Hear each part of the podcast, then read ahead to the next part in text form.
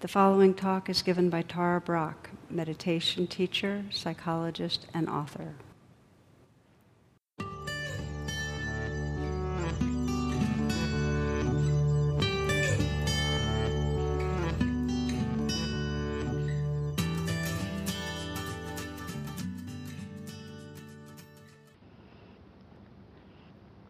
There are many different ways to practice, as most of you know, and some of the common denominators are that whether we've been practicing for a long time or just uh, real fresh to it, most of us need some time dedicated to simply coming back.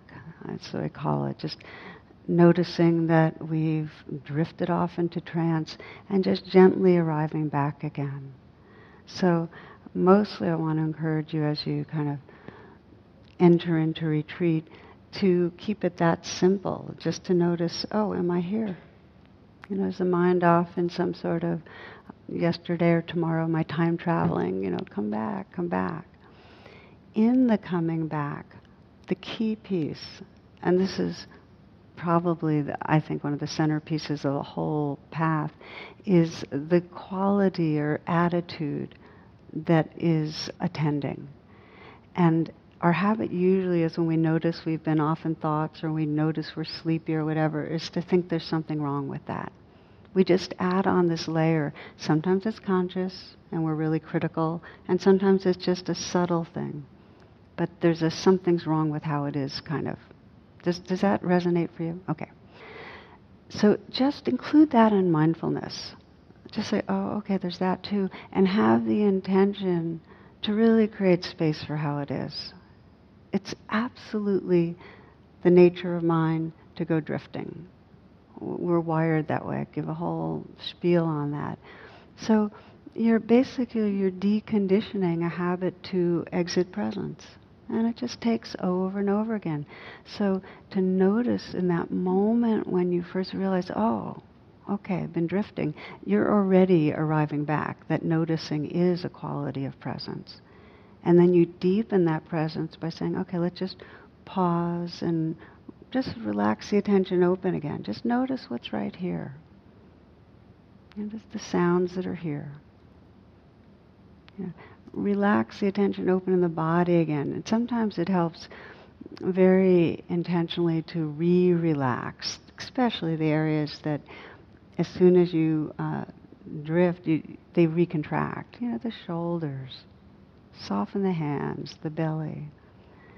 Re inhabit your body. The reason when I guide meditations, I take a real good amount of time in scanning through the body is that most of us are dissociated to some degree. And a huge part of our practice is learning to re-establish presence in the body. So if you've been drifting, take some time to come back into the body because that will ensure that you'll stick around longer. Otherwise, you'll say, okay, back, back, back, here I am, and then you'll just fly off again because you haven't really arrived. Okay? These are just little pieces on the coming back. Really know that you're here in your body. Feel your hands, feel your feet. Be here. We usually offer the breath as a as an anchor because it's the most popular one usually. You can, anytime during the day, the breathing is going on. It's a natural rhythm. And so, if that works for you, you can let that be in the foreground. And what it'll do is it gives you an easy way to land again. Okay, there's a familiarity with the breath. It gives you a quicker way of knowing you've left because, oh, I'm not right here. The breath isn't, go- I'm not aware of the breath. And it gives you a place if you want to deepen your collectedness and concentration, you can really deepen in with the breath. Having said that, there are always a percentage of people that find the breath really not a good anchor for different reasons. For some, it's a little too narrow, and, and it's really it's hard to kind of really find and stay with. For others, it puts us to sleep. The breath breath is, tends towards sleepiness if you have that leaning anyway. And for some, there's been trauma around breathing. So if it's not a good anchor, you can let sounds be an anchor. You can let certain sensations in parts of the body be an anchor. You might have your hands and your feet. Or you might feel the posture and the sensations of the sitting posture as a broader anchor. So as you're probably picking up, it's very much custom designed, this, this practice of meditation. There's no one size fits all, and each one of you needs to experiment, and I know most of you have already been in that process, with the inquiry of what most serves presence, what allows me to be most awake and relaxed moment by moment. So we've been emphasizing coming back. The practice that really liberates is being here, which means being in relationship with whatever's arising moment to moment. So you might come back and find that what you're coming back to is a huge wave of sleepiness. How many of you found that sleepiness was a big one? Can I see by hands? You might look around in case you felt plagued and alone. yeah, so, so what do we do when there's sleepiness? What do we do? The first thing is see if you're adding a judgment, like this shouldn't be happening.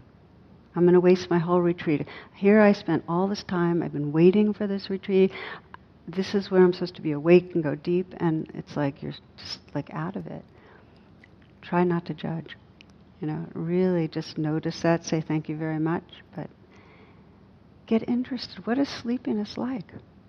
Okay, maybe there's a kind of a heavy kind of thick feeling in the head, or sometimes for me there's kind of a squeeze in the chest, a sinking feeling. What does it feel like? You just notice a little about it. Just in the interest to notice, it creates some more wakeful space around it. So there's the pure mindfulness of it. Just be mindful without judging. And then there's also, there are what are called antidotes that are skillful means that can help to balance the energy some. So if you're sleepy, sit up a little taller, okay? Another thing with sleepiness is there's no rule with meditation that you have to meditate with your eyes closed. That's not a law.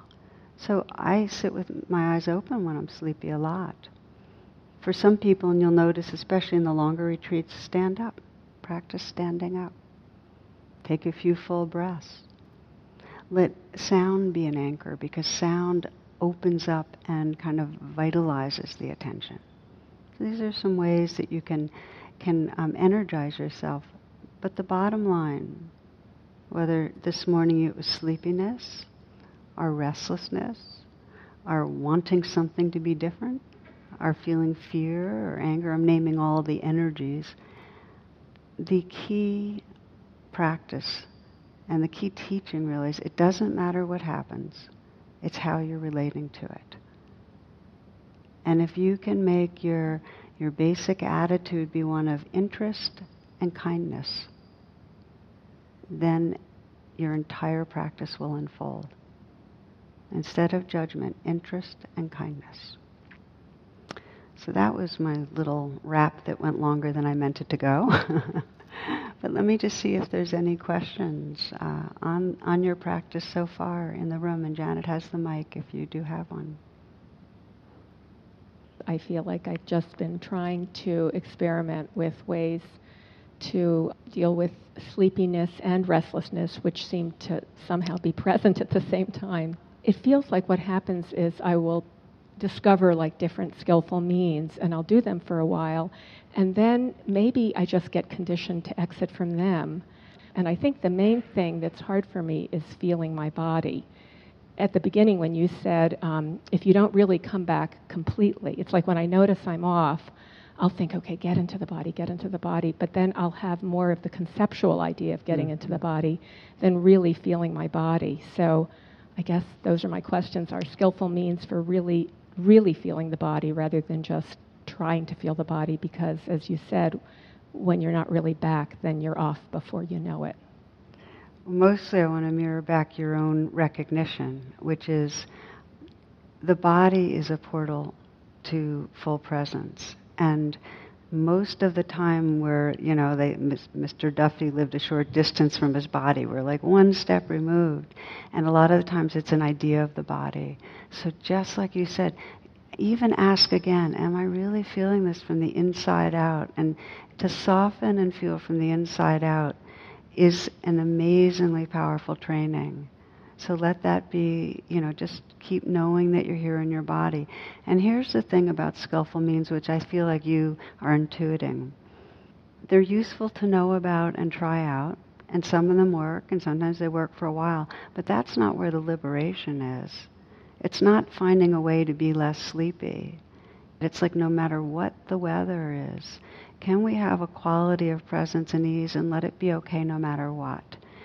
That's the freedom. It's described as the lion's roar when we have that confidence that whatever it is, there's a profound okayness with it, not wanting it different. So use the skillful means skillfully, like with a light touch, with kind of a playful touch, with interest. And if it makes you less sleepy, then yay, but not super yay, because, you know, someday you're going to be sleepy, you're not going to be able to turn the knob, and you're going to have to make friends with it. Might as well make friends now. Yeah, thank you. Could you say a little more about meeting whatever is difficult with kindness?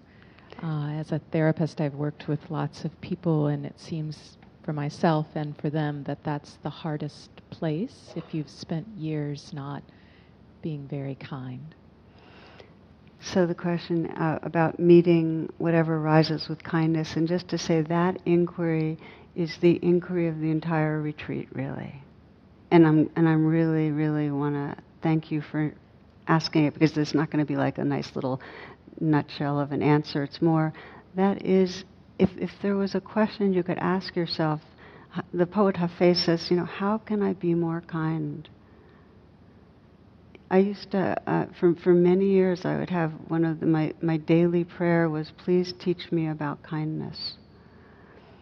And um, one of the, we were having this conversation amongst ourselves. You can't really separate out full presence or awareness from the heart quality of kindness. Because if there's not a quality of softness and receptivity, we can't really see what's happening in the moment. So, more I'd like to invite us all to let that be right front and center the intention towards kindness and the exploration of what really in this moment does that mean? What would it mean this moment? Just to soften a little, to be a little less armored, a little more tender. So, thank you for putting that into the room. Yeah, I appreciate that.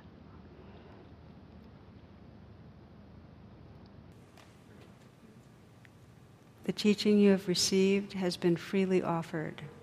If you'd like to make a donation, learn more about my schedule or programs offered by the Insight Meditation Community of Washington, please visit tarabrach.com and our imcw.org.